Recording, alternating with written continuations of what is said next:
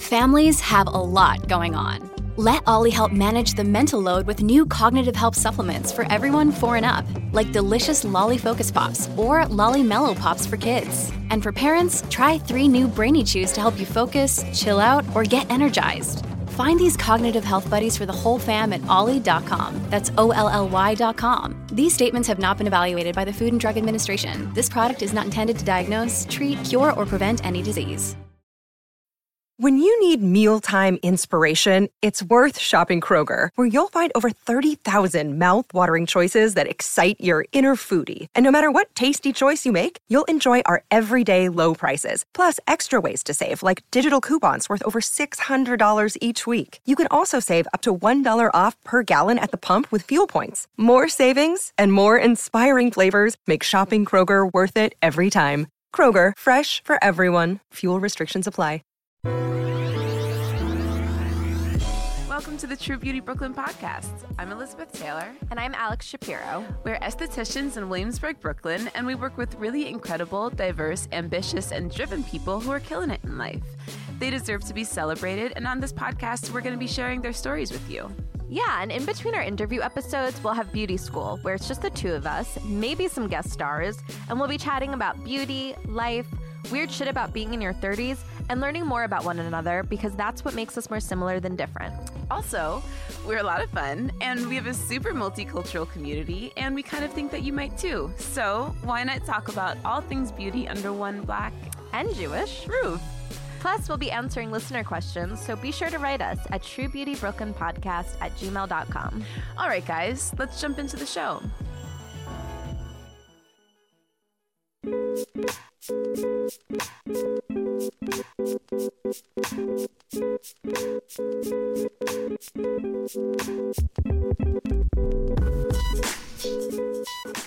Oh, hey guys. Hey. Welcome to the True Beauty Brooklyn podcast. Welcome. It's Elizabeth. And Alex. And we're coming at you guys today with a beauty school episode. Yes. Wait, real fast. I just had this funny thought.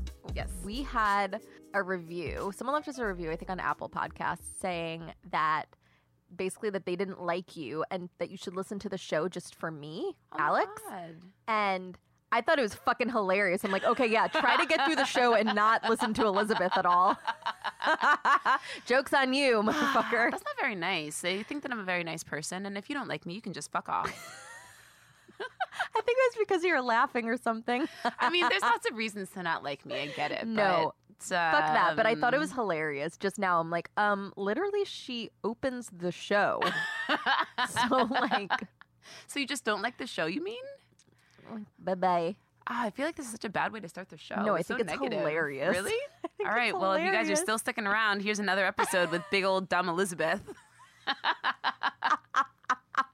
Um, it's also like Elizabeth loves to talk. Look, it's what I do. So if you want to try to like listen to an episode and fast forward through Elizabeth, good fucking luck. I mean, it's just gonna be you jumping in and saying cock and balls every now and then. Long. and schlong, you know.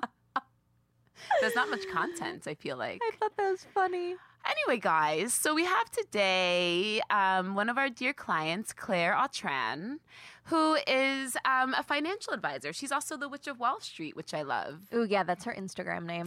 Um, so Claire's here because she just like actually this is really funny that her and Sydney came in around the same time into the shop and I was just like, You wanna come talk about money on the podcast, girl? And she's like, What do you mean my favorite? So we invited her on to teach us about personal finance, being a bad bitch, taking care of ourselves into the future, financially, all those and things. also how the times are a changing and even if you don't have a lot of money if you don't have wealth you can seek out a financial advisor to help you yeah. And i think they're few and far between the ones who want to help us common folk but they're out there and i did not know that i Yeah. assume that if someone has a financial advisor that means they have bajillions of dollars yeah, Um, and but people claire is trying to change that Totally. Totally. And it's also like people who don't have bajillions of dollars that need to financial advisement so that we can get to bajillions of dollars, which is, I think, what she says, what she makes such a good point of saying. Mhm. Yeah. for sure So that's it from me. that's it Um, enjoy this episode, guys, with uh, our friend, the Witch of Wall Street, aka Claire Autran. I'm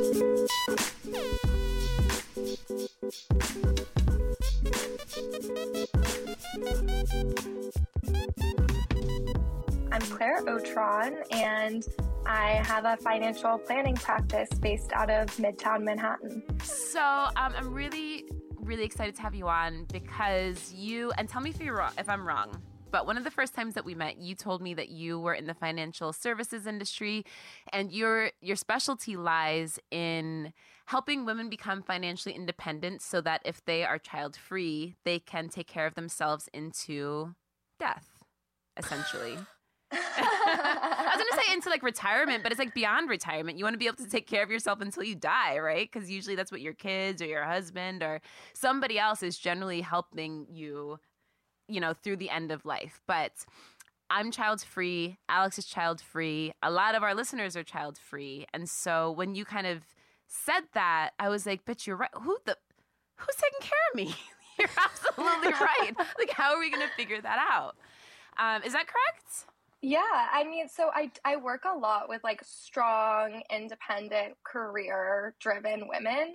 Um, and when I started my practice, it was it was really mostly all women who are my clients. I've expanded quite a bit now and have some men in the mix as well, which has been fun to kind of like switch it up. But yeah, I, I work a lot with women, yeah, who don't have kids and and they're thinking about, okay, well, what happens when I retire? What happens when I'm older? Um, and so I sort of help guide them through a holistic plan to, you know, make sure that they're taking care of themselves. This is awesome. I love.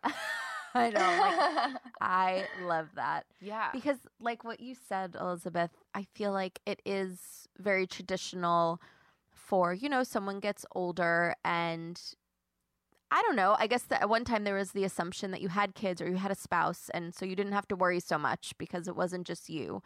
But like, what if it is just you and you?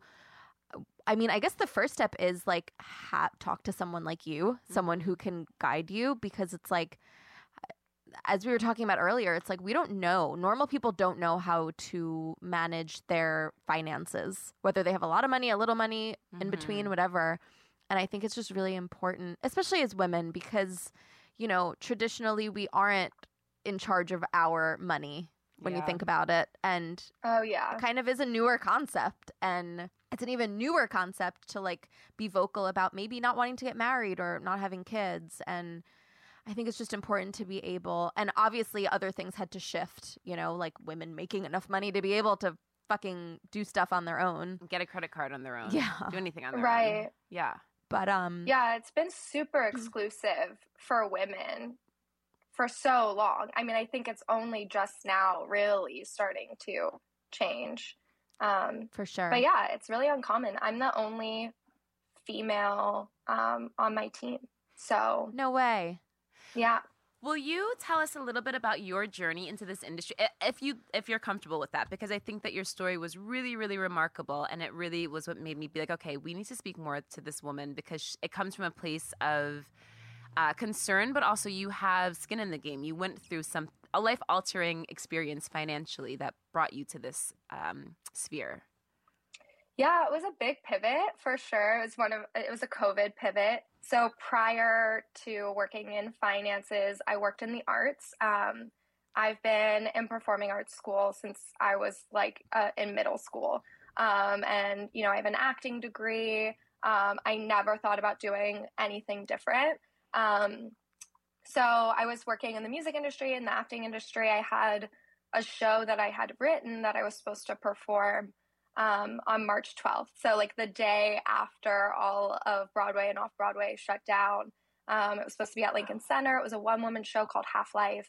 Um, and I was like in my final dress rehearsal when they came in and they shut it down. And wow. um, all of a sudden, yeah, I was unemployed and I hadn't been unemployed since I was 14.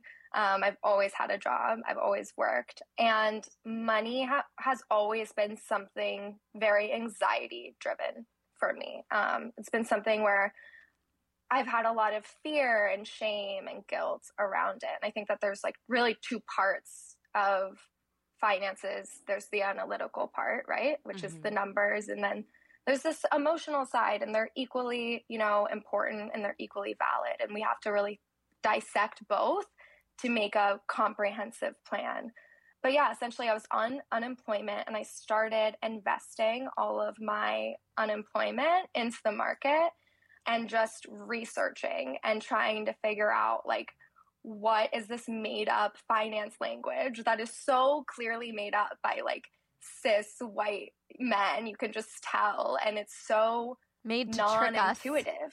Yes, mm-hmm. exactly. It's so non intuitive. Um, and I just started learning about it and I was like, wow, this is sick. Like, why didn't anybody, you know, teach me this? Why, you know, and I started talking to my friends and it was, you know, all the same thing. None of us, you know, had a, you know, foundation of financial literacy. And so I was really focused on the growth side, right? Um, wealth accumulation. And then in June, I'm guessing, Elizabeth, this is what you're referring to. Um, my dad passed away pretty suddenly. Mm. And it was, man, like something that people do not talk about enough is um, the sort of what I would refer to as like the paperwork part of grief Mhm. um, and just how much shit um, has to be taken care of and has to be done, especially if someone's in a, you know, not super stable place or you know if it's if it's complicated, they don't have things in order. My dad was on disability and disabled, you know, for the last since since I was thirteen. Wow. Um, so there was a lot of a lot of stuff, you know, to deal with and estate stuff to deal with. And once again, it's just like the resources. How where do you start? How do you kind of work through it? Um, and so I felt like I got this like master's degree in you know r- risk management, estate, you know, dealing with all of that, dealing with probate court, dealing with lawyers, you know, figuring out, you know, we had to pay my dad's mortgage for so long because we didn't, there was no will. So we had to go to probate court before we could even put the house on the market. And there, Mm. it's just a mess. And, and my dad being a disabled person was so taken advantage of in so many ways. So at that point I was like, well, damn, I've got all of this useless knowledge now. What am I going to do with it? Um, and I thought about going to grad school, and I was talking to someone at admissions um, at Columbia.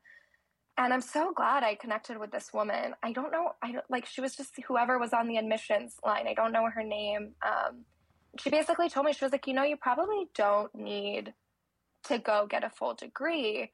You just need your licensing. You just need to get licensed, right?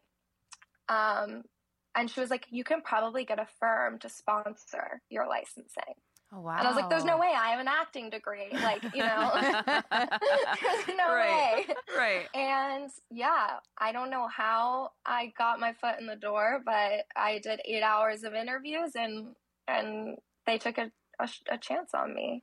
Wow. Whoa. That's so. I love that story. I love that story too. I'm sorry that it had to come from like a sad place. I know. But But also, I'm glad that you got I'm- to turn that into like, fuck all this shit. Yeah. I'm gonna do whatever I can to make sure I never have to deal with this again. That none of my clients will ever have to deal with this again, or anyone in my remote vicinity. Mm-hmm. Right. Right. Totally. Exactly. So I guess let's let's open up the conversation. Well, you can open it up however you'd like to open it up, but I feel like probably from the beginning is the easiest. Like if we were coming to you as your clients, like what would kind of be like the first things that we would that you would like talk to us about? How would we first introduce like as if we were Yeah. four year olds. Well, maybe not four year olds, four year olds with a checking account.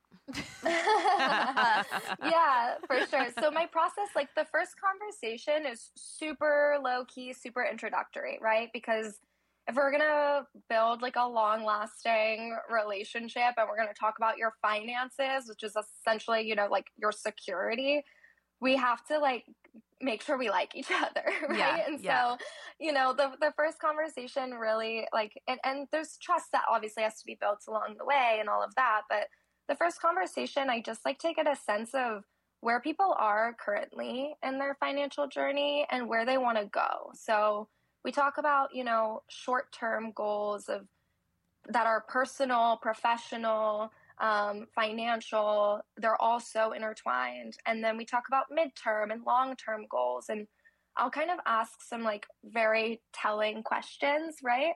Um, so I always ask people like, is there is there anyone in your life that might be financially dependent on you one day even if it's not kids you know if it's parents or you know, siblings or whatever it is. Everyone has such a different situation.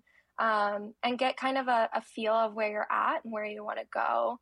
Then I take about a week um, to turn around a plan. And I make a very, very tailored plan based off of your situation of recommendations of what I would do if I were in your shoes.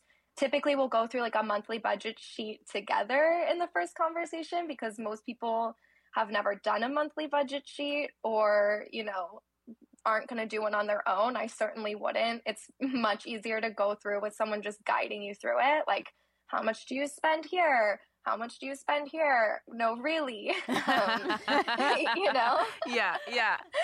And then, yeah, based off of what's left over and what your goals are, whether it's you want to buy a house or you know you're going to have a wedding or you want to have kids or you want to get out of debt or whatever it is um, and I make a plan and come back and show it to you. And at that point, um, you know, I get feedback from you, and and we work together to make it, you know, comfortable and suitable and and something you're gonna stick to because you know everything can look really good on paper, but honestly, it takes about a couple months to really find out is the plan that we're trying to put in place actually realistic. Mm. Yeah. Also, uh, assuming that your clients are in New York City, I feel like we live in a place where it's very easy to spend money and very easy that if you're on a budget to just like quickly get off track. Mhm. And, you know, I don't know, we I I mean we already live in a consumer culture, but I feel like here, holy shit. You can't leave the house without spending money. Oh my god, No. sometimes it's really you need a like sip of water or to pee. Water's I know, coming you're or like, water's "Oh." going out. One way or another, you got to pay for it. it's so true. It's so true. I feel like in New York, yeah, you can't leave your house without spending a hundred dollars by yes, accident. Like, honestly. so weird. I'm like, it's so accidentally. weird how It's that so just happens. embarrassing, but It's true. But it really is true.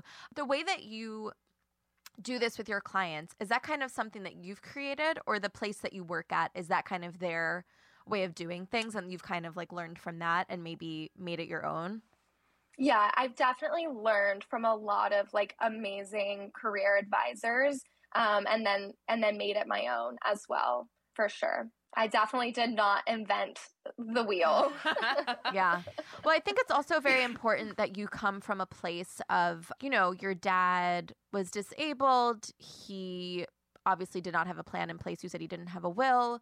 I think that that's really common and Mhm. people maybe don't really talk about it. Mhm. And I think it's just nice that you have experienced things that aren't traditional and you can probably guide your clients in a way that Mhm. is more personable to them, you know, instead oh of yeah. just I don't know. I guess when I think of like wait, so is your position financial advisor?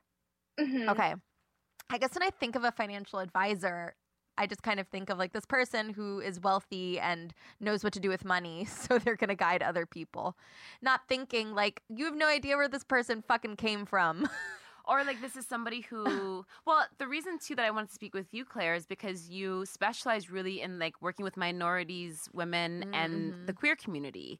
And Mhm. like you have a stake in the games, you know? It's like Yeah. you're you're, like coming from I'm a different angle. Exactly. You're just like, I know what it is to live among these, like to live like you live. Like I am you. And we probably have like the same amount of money generally coming into this. And so it's different when it's like exactly as Alex was saying, like I picture like a daddy Warbucks, like but fatter type of guy. Do you know what I mean? That's just like, like, judging the shit out of yeah, me totally. Uh-huh. for like, you know, the cocktails that I'm spending. my Right. It's different when somebody's Right. like looking at you being like, girl, I live the same life as you. We got to figure this out together. Right. And when we identify sometimes a shopping habit, let's call it, or something that maybe is it serving you the way that, you know, you want it to be.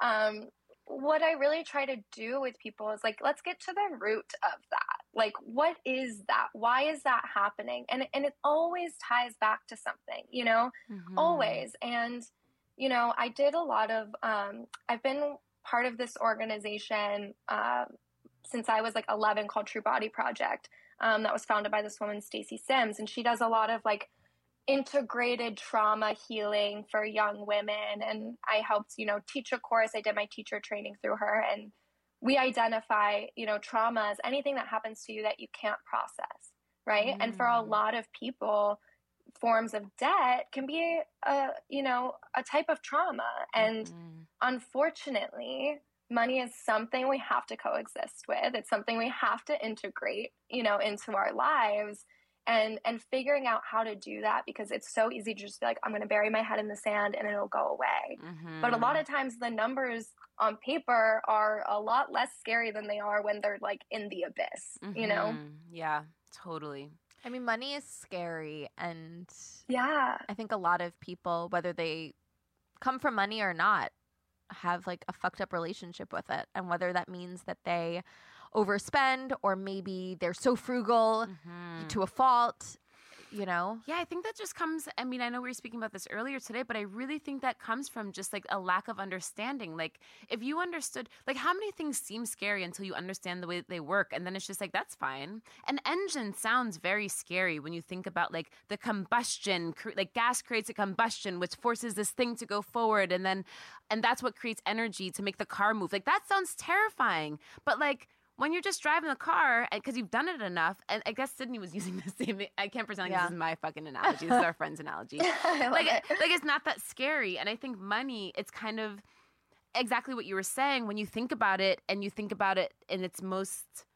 i guess like primal way and it's in this way we don't understand it's really fucking scary well also like how you had dug deep learning about the stock market you know we aren't taught these things yeah. and so once again we feel like they aren't for us yeah. and right you know it's it's not right yeah and you know i don't know i just feel like these things are hidden from us yeah for a reason yeah. right I, I made this connection i think it ties so much into what you're saying where it was like mm-hmm. it wasn't until i was unemployed that i had the time to get my money shit together like how wild is that? Mm-hmm. Like I had to be mm-hmm. unemployed to have time, a full time job, learn. yeah, yeah.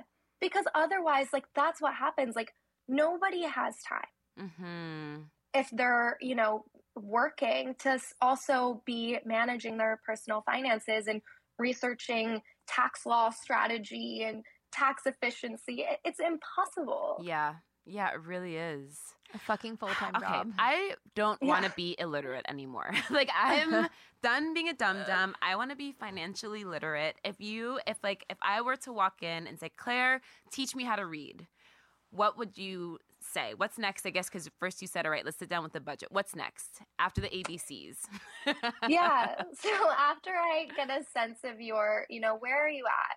I'll put together a plan and, and it really depends on on people's situation. Sometimes we're just figuring out how are we going to pay off this debt, mm. right? Like how are we going to pay off this debt and how are we going to get you an emergency savings fund? Mm. Because every person, especially every woman, needs an emergency savings fund, mm-hmm. right?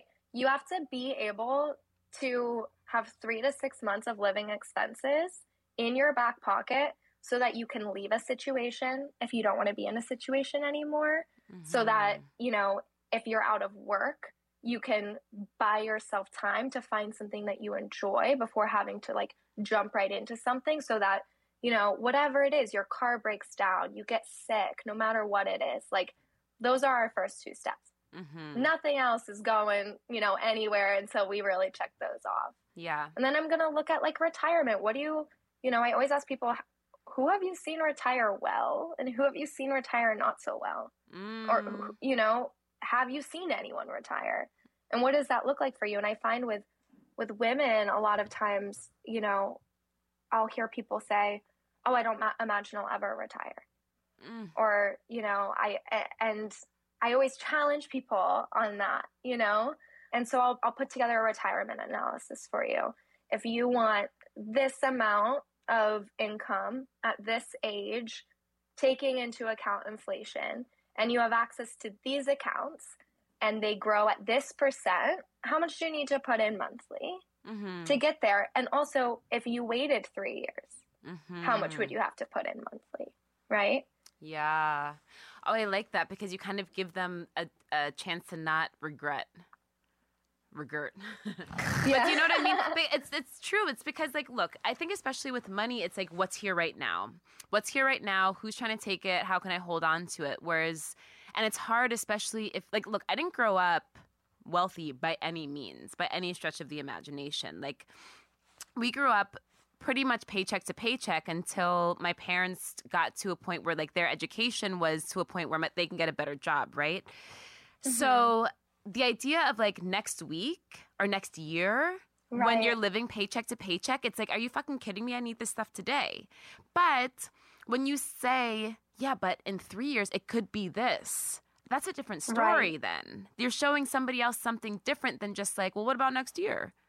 You know what I mean? Exactly. Yeah. Exactly. And I think like it goes back to like, you know, the idea of the financial advisor and the suit and like only working with super wealthy people. And I think if we unpack that a little bit, it comes down to that most advisors are commission based, right? And so mm. what most people think is they think, okay, if I want to build a successful practice, that means I have to have high net worth clients, right? Mm. However, what I what I said to my company is it doesn't necessarily matter how much someone makes. It really doesn't. If you have a client who makes half a million dollars a year and they spend half a million dollars a year, guess what? Like they're they're not a great client. But if you have someone who makes fifty thousand dollars a year or thirty thousand dollars a year or whatever it is, and they're coachable, they want to learn, and they're, you know, good at saving because they've had to be. Mm. Then you grow together. You're going to grow together. Mm-hmm. And so it just, I had to prove that the opportunity existed. Right. Interesting. Oh, I love true. this. Oh, okay. I lo- look at you. Well, yeah, and I lo- yes, look at you. But two is you're kind of you're proving that we need more people like you out there in the world because you see what what banks don't necessarily see, it, and that's potential. So I guess like where do we go with that? How I, else do people that are like lower potential, greater, what it is that you're describing? I don't want to say that we're like lower potential, but how do people find people like you? I guess who like believe in us and the rest of us. yeah, I think it's I. I mean, I'm sure I'm not the only one out there, but it is hard to find. It is hard to find because you know a lot of people don't have like. I remember saying too when I was interviewing, like, okay, well, if you think that your advice is that good, then you should feel confident that you can work with someone and you can you know, work together and they can become your ideal client. Mm-hmm. It, I mean, how good does your have does your advice have to be if someone's making, you know? Yeah, and, know. and there's work I, to be done there. Like I'm, I'm not gonna, you know, I do say like I do work now as my practice has expanded with some physicians and some, you know, higher net worth people, and and it's great. You know, they help keep my practice afloat. You know, right. for sure. And and there's work to be done there too. However, where my like heart is and my passion is is really serve, serving the community that I relate to. Yeah, totally. Because and this is where it all comes back to like, oh, this isn't for us. Because I traditionally, yeah, I think any sort of financial servicing um, or financial advising for someone is someone who makes a lot of money because where in my mind I'm just like uh, I'm the one who needs help because I don't make that much money totally. and Teach I need to, to learn how to grow my money yes. you know where right. and like you said not that not that people making a lot don't need guidance. I think of course they do. It's probably so easy when you're making shit tons of money to just spend it frivolously and really fuck up your finances.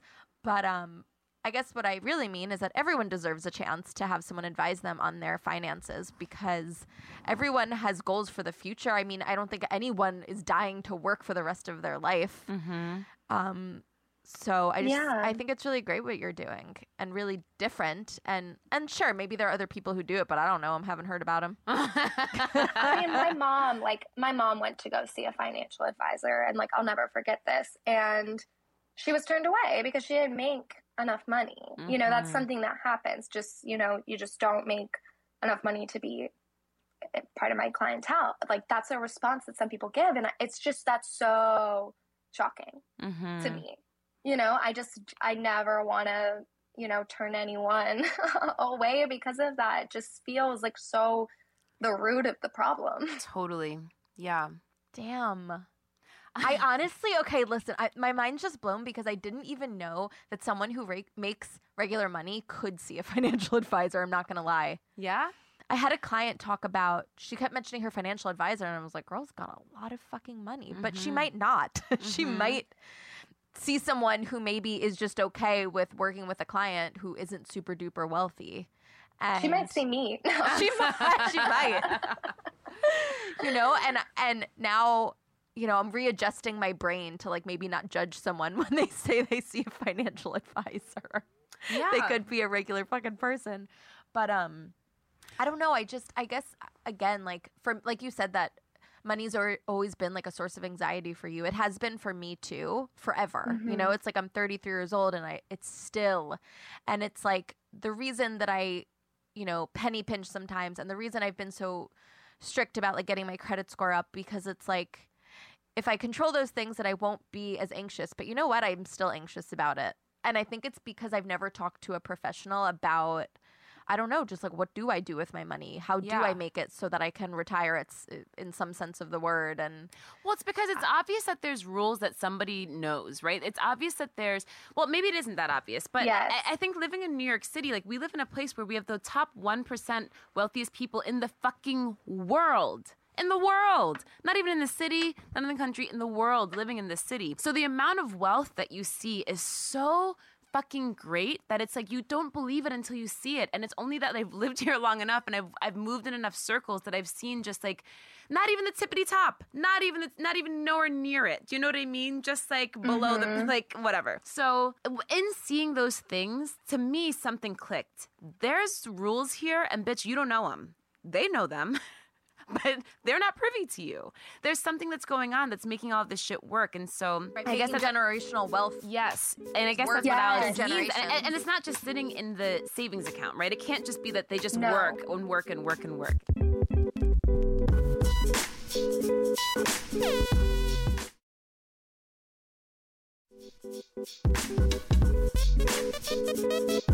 Is there anything that you can share with us? And even if it is just the norm, because sometimes I think that these are things that everybody knows, but people don't know shit. So share whatever you'd like to with Yeah, us. Yeah, maybe a good first step for people who are just very clueless. Yeah, about like investing or about specifically like Even if it's like a book to read, honestly. totally.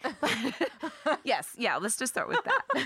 yeah. We're like, tell us No, everything. 100%. Is it a book? I mean, truthfully, what I, I first of all, like the fact that this isn't part of our education system, like I just have to, I just have to touch on that because it, that is so wild, Yeah. and it, it it has to be intentional.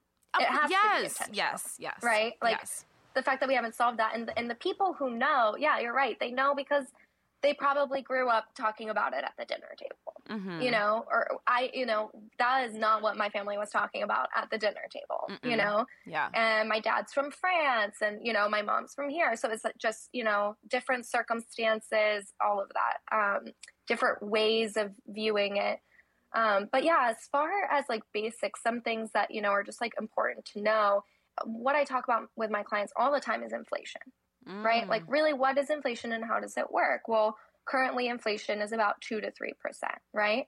If you have your money in a savings account with chase bank of america citibank you know what are wells fargo i don't care. You're probably getting 0.01% Mm-hmm. On what you have in that account Ain't shit. inflation's 2 to 3% i mean you're not even keeping up with inflation by having your money just sitting in savings you're losing purchasing power Whoa. Yeah so mind- there are No, it's it's mind because it's mind blowing when you say it like that. I know this, like, but my money's still sitting in. That's what exactly because Alex is Alex is sitting there nodding her head like yeah bitch and I'm like you saying yeah bitch but we're all doing it. It's like by keeping your like I need everybody to recognize that by keeping your money in the bank you're not even keeping up with purchasing power. It's like it ain't it's literally isn't doing shit but getting waiting to get spent by you to Amazon. Getting scammed. That's it. Just kidding. right Just getting scammed. It's a scam. It's all a Oh, scam. a hundred percent. And I'll break down. I'll pull up like I have a little online calculator that I'll show people what are your monthly fees, what are you, how much do you have in there, and we can break it down. And it's it's just wild. And then you know there are uh, some online savings accounts that you know have a have a they're called high yield accounts, and they have a higher interest rate, right? Right now, prior to COVID, those accounts were doing like 1.9%. So they were doing really well. They were almost keeping up with inflation. Mhm. Currently, they're at like 0.5%. So they're not yeah. keeping up, but they're doing better. So, like, why not? Like, first, easy, simple step. Like, you've worked hard to save money. Say you have some money in a savings account. Like, let's at least have it do the best that it can for you. Right. Right. Because we need three to six months liquid. We know that. Mm-hmm. Mm-hmm. And so let's at least keep it, you know, where we know it's doing the best it can for us. Yeah. You know? Where is that? And then I'll break down, you know, what is the difference between a Roth IRA, a 401k, truly from a tax perspective. What is what what does it mean? What are the limitations? What is what are the penalties? You know, what makes sense for you to have? And we'll go through that and we'll work it out. And, you know, then when it comes to risk management, um, so like, do you have disability insurance? Do you have life insurance? Do you need it? Do you not need it? Mhm. Um, and then investing short term, mid term, long term goals. Are we investing for something that you want to buy in five years, 10 years? Is it retirement related? Like, what are we working towards? Because we can't know if we're on track if we don't know what we're working towards. Because Mhm. people will come in and they'll say to me, like, you know, I want to save 20 grand. And I was like, okay, cool, for what? And they're like, it just sounds like the right number, you know, Yeah, or whatever yeah, it is. Yeah, yeah, yeah, yeah. No, but honestly, and that's like the reverse of like for me why it's so hard to save because I'm like, well, what am I saving it for? I'm living life right, Right. now. Like I'm supposedly gonna always, and this is a younger me way of thinking this. I'm always gonna be making money. so like, what am I saving it for? I mean, Which well, obviously, sometimes that is your only option. I mean, there, I think sometimes in life, and I definitely went through to my 20s where like I always tried to save money, but there was a time where I was making so, so little that I was just oh, like, Oh, yeah. yeah, it does come in and go out, and I need to accept that for a little bit. yeah, yeah, And that's a lot. That was hard for me because I am very, you know how I am. Yeah, yeah, with, yeah. Like wanting to save and pay off credit cards and stuff like that. So I do want listeners to know that we understand that. yeah. Well, well I guess Yes. I guess for me, it's it's like breaking it down to But the very, very beginning. Well, it's, it's well, yeah, but it's it's more than even that. It's just breaking it down to the very beginning of why the fuck are we going to work? Why are we going to work? Is it just to pay for your rent? Is it just to put the food in your mouth? Or is it for a future? Is it for this other like this otherness? And I guess like that's what like when you said that, that's what hit me was like why are we even waking up and going to work? You know, at the end of the day there's got to be a reason. For some pe- for me it was for a long, you know, and it's not even just for me. I think that the lie is that you go to work to pay for the shit. Well, what's the shit? What's the shit? That we're, you know what I mean? What's the shit that we're paying for? And you have to start naming those things. I- think anyway, one way or another to get from where you are today to wherever it is that you want to be, and you should want to get from wherever you are to point B, right? And I think that by Mhm. not kind of like naming those things, by not defining those things, you can stay in this weird fucking gray ass limbo, which is America. which is which is forever right. debt, which is forever not knowing and and drowning. And so that's kind of why I'm just like, yes, girl, name those things. What are we saving for? So I think it's a bigger, I guess, like answer to a question of just like, what's it all for? Another day is here, and you're ready for it. What to wear? Check. Breakfast, lunch, and dinner? Check. Planning for what's next and how to save for it? That's where Bank of America can help. For your financial to-dos, Bank of America has experts ready to help get you closer to your goals. Get started at one of our local financial centers or 24-7 in our mobile banking app. Find a location near you at bankofamerica.com slash talk to us. What would you like the power to do? Mobile banking requires downloading the app and is only available for select devices. Message and data rates may apply. Bank of America and a member FDIC.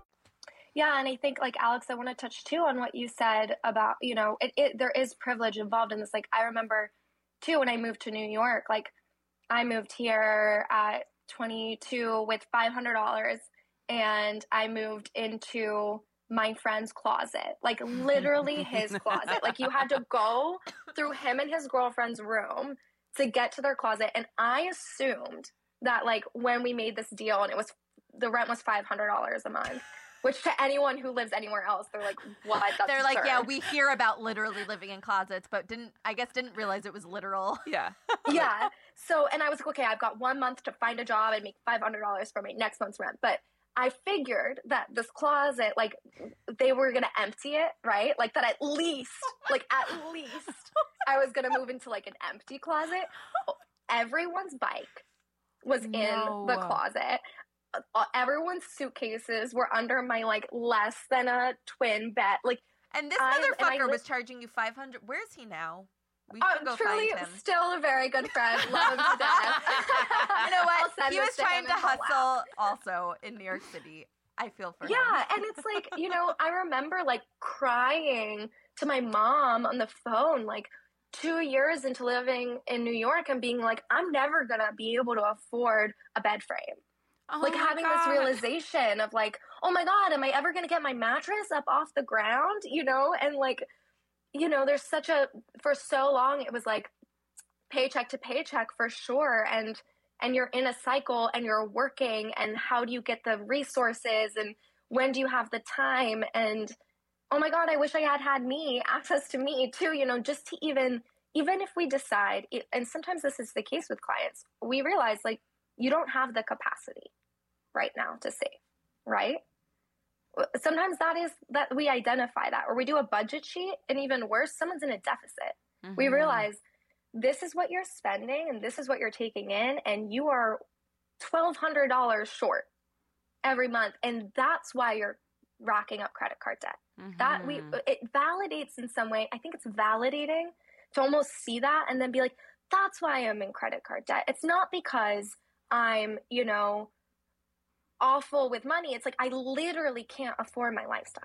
Mhm. and then it's like then we work from there and then we work backwards you know? And and we identify like does that mean that you're being underpaid for what you do and you need to ask for a raise? Like d what does that mean? Does it mean that we're spending too much here? Or you know whatever it is it's, it's usually not a spending problem. A lot of times we have to go back to like how much are you getting paid to do what Mm. you do and can this Mhm. empower you to go to your boss and say, listen, my lifestyle actually costs me this much and I need this much of a raise? yeah Yes, I am tired of people acting like, oh, you know, millennials have Yep. money problems because they buy coffee and lunch. and it's avocado like, toast it's like, okay, yes, I'm sure you can save some money cooking at home. I've seen it with myself, but I don't think that is always the answer. I think mm-hmm. that what you're saying is usually the answer. Yes.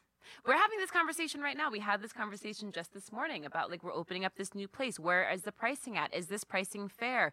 And it's like, and we looked at each other and we said, it's not about it being fair. It's how much do we need to make to survive so that you and I can live in this neighborhood that we're building this beautiful place for so that we can live here also. And that, Yeah. if you say that to anybody, nobody would complain about paying what they paid if we said, Right. girl, this is so I can be your neighbor. Totally. But if we're just like, well, prices are going up ten dollars, you know, Right. people are up in arms. I'm not saying people are up in arms, but I'm sure there are some people. And Yeah. yeah, I think it's um oh, well I wa- I said to Elizabeth, I'm gonna get a tiny bit off topic, but I said to Elizabeth this morning, I'm like, God, I wish that I just like had the guts to post on my Instagram stories like, hey guys, this is why pricing is going up. Do you wanna know why? Well, let me tell you my salary. Let me tell you what I make, probably in comparison to what you make, is a lot less, you know, Mhm. because a lot of my clients uh, do work in industries where it is commonplace to make a six figure salary. And Mhm. there's nothing wrong with that. That allows them to be able to spend the money to come see me and to live in our community. But um, But you I- deserve the same. but I think- you right, deserve to I- live here also. I, I think that what people don't understand is, you know, also especially in our industry, it's different. You know, I know I have friends who work in industries where it's commonplace to get a ten percent increase in their salary every year.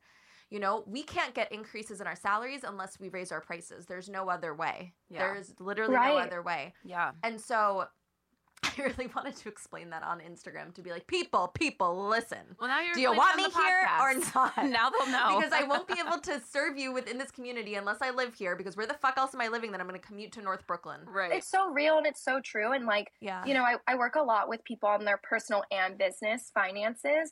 And, and when it comes to the business finances, when it's your business, so it's your child, it's your baby, you built it, right? Like a lot of times my job is just to like be there to take the emotion out of it. yeah. right? Like, like okay, let's give you a ten percent salary increase every year, like you would in a normal office nine Yeah. to five setting. Let's do that, and then you know, let's salary you. Let's Yeah. just salary you guys. You know, yeah. figure out what does that look like. Okay, well, and then prices go up. Like, okay, cool. Yeah. You know, Yeah. they, That's Yeah. it. That's it. It's there's you you're so right in that there's this whole emotional aspect to behind money, and that's what Mm-hmm. Yeah. drives everything. It drives purchases, it drives savings, For it drives so much. And I think for me, because money is such a source of anxiety for myself, I just assume that it is for other people. So when we had to, Mm-hmm. when we talked about price increases, it really, I mean, I was up last night. I couldn't for three sleep. days we've been going back and forth. For three days over over like five dollars. It- Also, you know, it was upsetting me, you know, to raise prices. uh, Not upsetting. I do need more money because I live in New York City and I need to keep up, you know, and it's not even like with fancy stuff. It's like right, Surviving. right now, yeah, we just put all of our money into this new business. I, I said to Elizabeth, I'm like, look at my roots. I can't afford to get my hair hair done until we open this location and I see money coming in, you know? And there's nothing wrong with that. I don't feel like, oh, poor me. It's just like, no, sometimes you have to like sacrifice a little and you know, what we're doing is awesome and I'm so excited. And I just wish that um or maybe people do understand and I'm just also assuming. But I want people to just understand I guess how businesses work, you I know? like this therapy a lot of Alex just going in like Well, completely because- personal. because- Like- because I think a lot of people can relate. I think a lot of people get really fucking stressed out about money, and I think a lot of people get stressed out. Listen, like Yeah. the place I go to to cut my hair, they did raise their prices after the lockdown, and for me, I was like, oh shit, I'm making less money now because you know we were closed for a while, all this stuff, and it stressed me out for like a second, and then I was like, no, I want to give her my money. Mhm. you know, I want to support her. She's in the same boat as me, and you know what? I won't go out this weekend, whatever. So I guess my point is money anxiety is real for a lot of people on both ends the people who are raising prices to keep a business afloat, and the people who are paying those prices to keep the business afloat. And that's all I have to say about that. no, Alex, I totally hear you. And I think it's so real. And I think that, you know, also like men don't, well, I don't want to generalize, but I feel like men don't think this way, right? Mhm. Because Oh, like Elizabeth women said are so right off the bat. She was like, a man would never, ever No. even like consider this a problem. no, they- they'd never bat an eye. because they're thinking like from a more analytical perspective, which mm-hmm. is like, oh, we our prices need to go up. You know what I mean? And like, Yes. I, and, he's, and that's And the that's fact. that. Like, it, it, and and that doesn't make the emotional part not real, but it's also like by you guys owning that and you talking freely about it, like you're you give other people the permission to do the same, Aw. right? Like. Same with your hairstylist doing it. Like by her doing it, like it gives you the permission to be like, yeah, like otherwise what? We all are just gonna struggle silently forever. Like that's the other issue with this is that like we don't talk about salary enough. We don't talk about money enough. We don't talk about that's how you have women in the workplace making less money than their male colleagues Mhm. because it's not talked about. I mean, oh, I have back when I worked in the music industry, I have stopped calls in the middle of a work call if I found out someone else in the room was making more money than me and I had been there longer. Happened all the time. All the time. I would stop. I would say, I'm not put hold up. Someone Mhm. explain this to me. Why? I trained him. Oh, I, I Oh. trained him and he's making six dollars more Six an hour than like me that. right now. Because and you ma- and you gave better be buying some- you lunch every day then. Exactly. Yeah. I was like, That's insane. uh-uh. Mm-mm. Mm-mm. But why am I surprised? Why? no, am I but you're right. surprised? It's like it's like um and this is kind of getting off topic, but it doesn't matter. I want to say it anyway because it's fucking blew my mind. It's like working moms oftentimes at the end of the day are paying to go to work.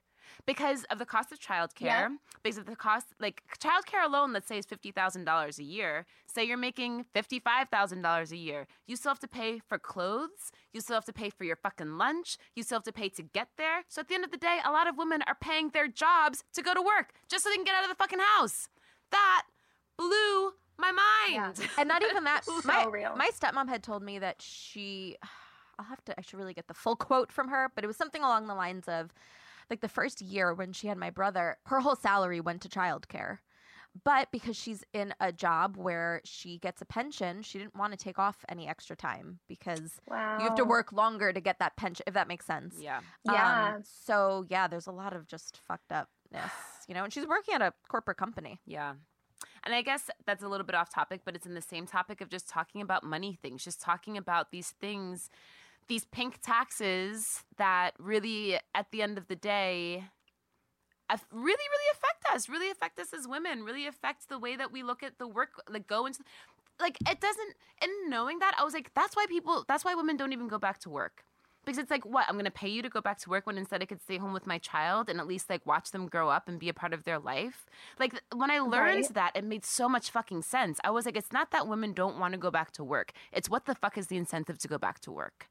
Bam. Yeah, and let me just like throw this know- out there because this will blow your mind. So my sister lives in Montreal, and she's like, you know, we all have dual citizenship in France, so she went there for college because it's like, you know, they it's a lot cheaper if you have French citizenship. Anyway, she's lived there forever. Um, she had a baby during COVID. My niece will be two um, December second or one December second. Sorry, she's she's so cute. Her name's Mila my sister's daycare in Montreal is like six dollars a day. Yeah, dude, because that makes fucking sense. I can't, Six dollars a day. That's like what? dude. At the end of the day, all right. Here's my own. I, I'm about to go off on a whole nother tangent, but I've thought about this before because it makes me so angry. These huge companies, these uh, WalMarts and fucking Amazons and Apples, would rather store their money in the Cayman Islands than pay for childcare, which at the end of the day, it's tax savings. They would rather put their money in tax havens than reinvest it into the company in childcare, which doesn't make any fucking sense to me. Like the amount of women who are so passionate about their work, but are forced to choose between staying at the office longer or going home because ain't nobody there to watch my kids, I'm sure is great. And it's like, dude, just have childcare. It won't cost you anything else because it's going to go to taxes anyway. It's all going to be a fucking write off at the end of the day. So why not just do it? Somebody smarter than me, please explain it to me. Please. Do you see me like Because they're not nice. rubbing my temples right now? I'm so frustrated. I think we need like people, women, like People, with women. empathy in in higher power positions. Yeah. You know, because because I don't know. I- I also you know need someone smarter than me to weigh in. um, for sure. But you know, maybe it's just like not something they think about. Like truly, like you know, like Yeah. maybe it's just something that they they haven't had to think about because it's historically only been men, or you know what I mean? Like I think that there's a lot of things like that that I notice too, even within my company, where I'm like. Oh, like for example, like do advisors get maternity leave? Well, they've never thought about it. Like they've never had to think about it. Because how long have like women been? Wow. Uh, females been advisors? Is that why? Because Yeah. historically it's always men. Yeah. Isn't that Wild. wild? Yeah, that's really wild. It's wild. It's really, really. I will say, I was talking with a client the other day. It's slightly off topic, of course, but she was talking about just some of the men in her industry. And I was like, this is really fascinating to me because I've been in this industry since I'm like 19. So I've. I did work at that point. I did when I was 19. I worked at a spa that was owned by a dude, but other than that, I don't work with men yeah. ever. Wow. You know, occasionally I'll have a male client, but I don't know what that's like. I've only been in this female, in one of the very few female dominated fields. Well, I mean, yes, but then it's also I heard this on. Um, I need to start shouting out the podcast that I listen to because I always just say on a podcast. I heard this on I Weigh with Jameela Jamil, excellent podcast. I recommend everybody listen to it. But she had this. I think it was Alok. It might not have been. It might have been a different trans ad, um, advocate. But they were just saying that the way the patriarchy works is that there is a, a job that's outside of the home, which is like the financial job, and there's a job that's inside of the home, which is like rearing the family. And that's why LGBTQ plus feminists and the trans community are such a threat to them is because that busts up that narrative. If there's two people mm-hmm. outside of the house that are both working, then who's in the home taking care of the kids? Which we all know, obviously, that's very one sided, as if a trans person or a gay person couldn't be at home watching the kids. That's beyond the point. But the point is that this is so. Here I go again, talking about the patriarchy, but it's so ingrained in the patriarchy that we don't even realize that, like, men should have had paternity leave the whole time. The fact that like what you said is like, oh, there should be maternity leave. No, there should be paternity leave too. He should be at home. They should be home also with the with the child and with the mother, helping them out for their first few months or whatever. Yeah, maybe I want to go to work and I want my husband to wanna- stay the fuck home with the kid. Right, Gosh, that's right. so Jesus mad. Christ. That's so mad. well, it's also like the 40 hour work week is like based around having a housewife at home to do everything else, like to Mhm. do the dishes and to do the cooking and the cleaning and like, you know, like my partner and I are always like, damn, we should get a housewife. Like, you know, like Yes, yes, I like, know exactly otherwise we just eat takeout all the time and nothing gets done and we're both exhausted and it's like yeah because like it's not structured mm-hmm. this way Yeah, It's true. I try to explain this to my husband whenever he's just like, "Our apartment's dirty. It's it's like stressing me out," and I'm just like, "Well, we both work full time, unless we teach the cat how to fucking clean, which honestly he should because he's home all gotta, day." He's got to start earning his keep. He's got to. we should at least teach my cat how to turn on like the robot vacuum, like Something. something that I feel Right? like he could handle. I mean, he's he costs you enough, right? does. I keep telling the dogs this too. I'm like, y'all. Every time we go to the vet, it's six hundred dollars. Y'all need to start earning your keep. you need to. It's ridiculous. Dude, if if only like training a cat were possible, I would be fucking on it. First of all, I would I really this is a whole other thing. I know, but I I would love gonna teach him how to poo and pee in the toilet because That's then at least we wouldn't have to worry about the litter box. Yeah, It'll be one less task to do after working full time. that's true. Listen, I can't wait for And the day that to I can afford a cleaning lady. Yeah, yeah, Yes. he'd need to flush it. He would need to flush it. Okay, let's get back to But financial anyway, services. Okay, anyway, anyway, yes, so everyone.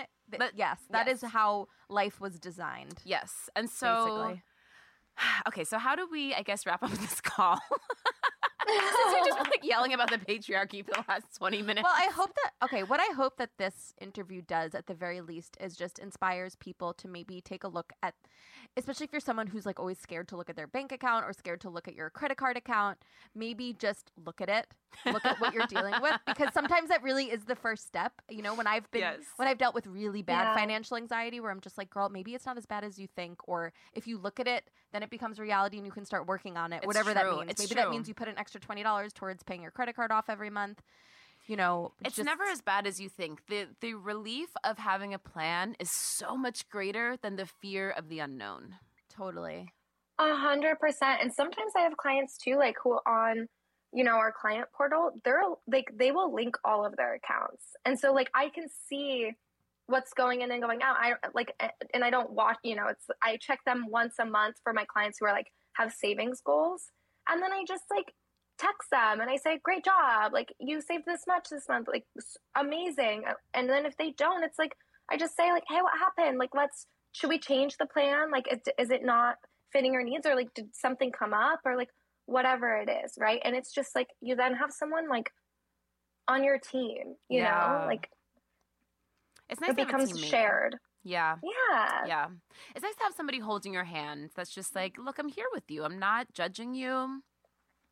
I'm just here with you. I assume that you don't judge your clients. I uh, assume it that depends. no i'm kidding. No no never. I mean i've been really blessed. Like i i mean i'm sure like i i hear you guys talk about it too all the time. Like it feels i feel really really lucky to have formed like the friendships I've had and like had people be so vulnerable with me. And yeah, I mean, it's crazy that some people like you meet a stranger and you just like, you know, let them help you guide this way like or you know, let them tattoo your eyebrows on or you know, right. Yeah. whatever exactly. it is. Like I, it's amazing. It's Yes. amazing. Yes, it's so true. Um, okay, so will you tell our listeners how they can support you, how they can find you on all the places of all the places of the internet is what I was about to say. I'm gonna keep it. Yeah. um, so I, I'll also just say, like, I don't charge for time planning or advice. Um, so yeah, don't. I always feel like I like to make that really clear. Like, it's totally free to book a consultation with me, which is amazing. I like love that I'm able to offer that that service. Um, my Instagram, a lot of people follow me on Instagram. I share tips there. Also, my bearded dragon like makes a lot of appearances. Oh my god, Kendrick Lazard. He's so great. Kendrick Lizard, I'm dead. He's cute. I've seen him. and my Instagram's Witch of Wall Street. Um, what do people do? Do they put their email? yeah. It's Claire, C L A I R E hyphen Rose dot Autran, A U T R A N at NM dot com. That's perfect. All right, there we go. That's perfect. Thank you so much for chatting with us. Yeah, you guys are like my biggest girl crushes Oh, ever. so- stop.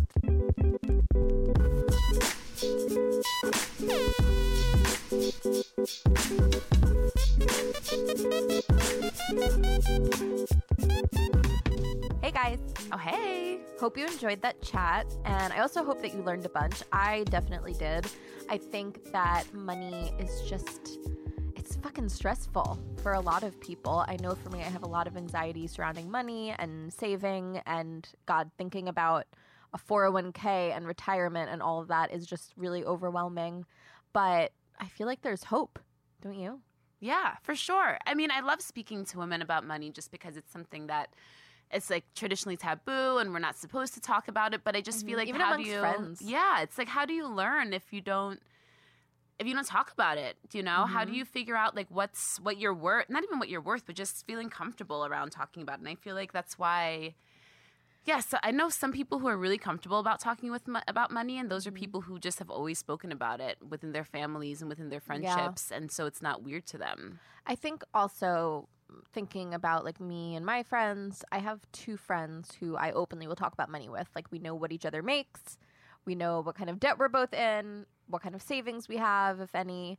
And I don't think that that's common. I think that people and whatever, it's very personal. You don't have to share that information even with your closest of friends. But I think, especially if you're someone who maybe is successful when it comes to money, that it would be cool to just share little tips for your friends. I mean, look, if you read a great book and you knew that your friends struggled with reading, would you just like not tell them about it? Would you be like, oh, let me just, you know, keep all of my literacy secrets to myself? No, you'd be like, you want to share good info, I think. yeah, or you'd be like, you know what, girl, maybe like, you know, reading is difficult, but you can get like an audiobook or there's podcasts or there's like different ways for you to take in this information. And I think that's the same thing with like money. It's the it's it's all literacy, it's all understanding, it's all being able to, you know, uh, yeah, take in information. And it's you know, one of the great cons of our life is the idea that we're all financially literate and it's a feature not a bug that they don't teach us about mm-hmm. financial mm-hmm. literacy in life you know so i think that it's up to us to really talk about this shit dig deep. and Dig it's cool that Claire, I mean, she did dig deep, and that's how she even did this career stretch. yeah Stretch? Switch? yeah i know what you were saying But I said a word that's not even a word. Switch yeah it makes perfect word. sense to us we all got it we all got it Not good with money, and I can't talk. um, that's not true also you are great with money oh, I'm just cheap. well Elizabeth thinks I'm good with money because I'm cheap. Well But I guess that can be a good like thing. what's good with money do you know what i mean i think Totally. and i think that that's really like you know i was talking to my brother-in-law over the thanksgiving holiday and we were talking about like businesses carrying debt and it's like and, and i said like you know businesses all run on debt, but are they ever debt free? And he was like, no, they're never debt free, but they've got tons of cash also. And so it's interesting because, you know, there's this idea that like, oh, you should get out of debt when like that's a lie also. All of these businesses, these huge multi, like these huge businesses, they all run on debt. That's why the government's always talking about the debt ceiling and we need to increase the debt ceiling and our, what's our debt because that's how this world works. And if you don't talk about it and if you don't know that, or if you don't at least share it, then we're all speaking different languages and it is different languages but you need to start we all need you know like look i always say it spanglish is the official language of new york you know we got to have some official uh, literacy languages where we start to financial literacy languages just smushing them all together Yeah. understanding little bits of pieces of crypto and personal and corporate and fucking everything For sure. yeah yeah I think that's it. that's if it. you would like to find us on the social media, on the social media? Where on the social media might we be? At oh, I won't do that on the instagram? At on the Instagrams. At True Beauty Brooklyn Podcast. Mm-hmm. Um, you can email us at True Beauty Brooklyn Podcast at gmail.com. You guys can tell us all of your concerns and your questions, questions and concerns, all of your comments, concerns. Questions what concerns? concerns? Do you have any concerns? I can be like, yeah, I'm very concerned because you guys don't shut the fuck so up. I'm very concerned that you might be poor Oh based on your financial illiteracy. yes, you should be concerned. Oh, send us everything. I want to hear some stories. We've been having some really great listener letter episodes lately. But Yeah, um, any any questions you have about things that we know about, like skin, brows, body waxing. know what we know about. You can also ask us anything, and we can try to find someone who Don't even ask us questions. Just tell us stuff. How about you tell me tell something? us stories. Tell us Tell stories. us weird Yeah, stories you about when you were younger. I love hearing stories. I sent Elizabeth a photo. Sent. I texted it to her. A friend of mine texted our photos from our middle school yearbook. So I was in eighth grade. I must have been like 14. And I sent the photo to Elizabeth, and she was like, Doesn't even look like you. and you can tell I was definitely ironing my hair. And by ironing, I mean with a clothing iron, yeah, not but a flat she also iron. looks high. I was like, dude, are you stoned in this picture? She's like, I was 14, but just something in your eyes are like weird and googly. Like you just look like not like I- yourself. no, I was going through puberty probably, and just like a weirdo. And when I say weird and googly, I don't mean googly. I mean like they're like heavy. Like you look stoned. It's because I'm smiling. If you notice when I smile, even though I have larger eyes, they're like gone. I have my dad. It's weird. I have my mom's eyes, but also my dad. It's not a real smile. That's what it is. It's, it's like a get me the fuck out of here smile. Well, yeah, I was like a gawky 14 year old, and Yeah. they're making me take a fucking photo. My Yeah. bangs are all fucking ugly. My That's what- brows are. That's oh, what the whole picture thing is says. That's what the scary. picture says. The picture says exactly that. Get me out of here. I don't want to take this picture. I do not like this. But the best part is that I'm next to my friend Ashley. Her photo's next to mine, and we weren't friends yet. Aw. We became friends the next year in high school. Our first period of the first day of high school, we were in biology class together. She sat Oh, in front of me. Ashley? I thought that was Yeah, Lacey in that no. picture. and um, we became really good friends. It's just funny. That is really funny. I saw a picture of myself recently. Oh, my Elizabeth and I looked year. alike when we were younger. I swear to God. No, dude, I didn't look. I like, looked, no, I did not look. As No, I you." looked worse. I looked worse. Did you see that picture recently? No, with I me think I with like the the You just had the, glasses. Oh, the choker, the, the tattoo, ne- choker. tattoo necklace. It wasn't even a tattoo choker. It was a paperclip. It was it was a rainbow paperclip necklace. Wait, I just had a flashback. Did you used to make chokers out of old pantyhose? Because I sure did. Oh my god. Did you? No, never, never, never. I used to cut up old stockings slash pantyhose slash tights, whatever the fuck you call them. I feel like based on your age, Ah. and I would make it into. What kind Choker. of choker? Like a see-through choker? Or would you like bunch it? I would bunch it and tie it in the back. Was it? Were they like uh, It nude? looked great. I think I'll start doing it again. Were they nude? Were they black? Were they Black. white? Black. Oh, okay, this isn't so bad. Should I start doing it again? Yeah, go ahead. Tights are bring it. expensive though. I was buying them at CVS. You were getting the legs and the egg. Legs. The legs that came yeah, in the egg. with a Z at the end. This wasn't a Z. I'm pretty sure. I think it was three G's, for sure. Seventeen G's. A couple Z's. Maybe there's really an S, and I just made that up. okay, anyway, that's enough from us. Oh, okay, God. guys, we'll see you next time. we See love ya. you. Bye. This has been a COC BK production. Produced by us, Elizabeth Taylor and Alex Shapiro. Our engineer is Bart Tripoli. Our theme music composer is Zebra Sonic. Our artwork is by Garrett Ross. If you're an advertiser interested in advertising on our show, go to midroll.com slash ads. For more information, go to exactlyrightmedia.com.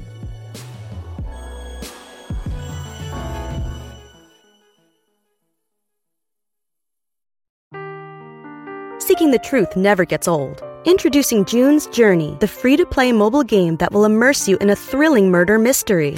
Join June Parker as she uncovers hidden objects and clues to solve her sister's death in a beautifully illustrated world set in the roaring 20s. With new chapters added every week, the excitement never ends. Download June's Journey now on your Android or iOS device or play on PC through Facebook Games.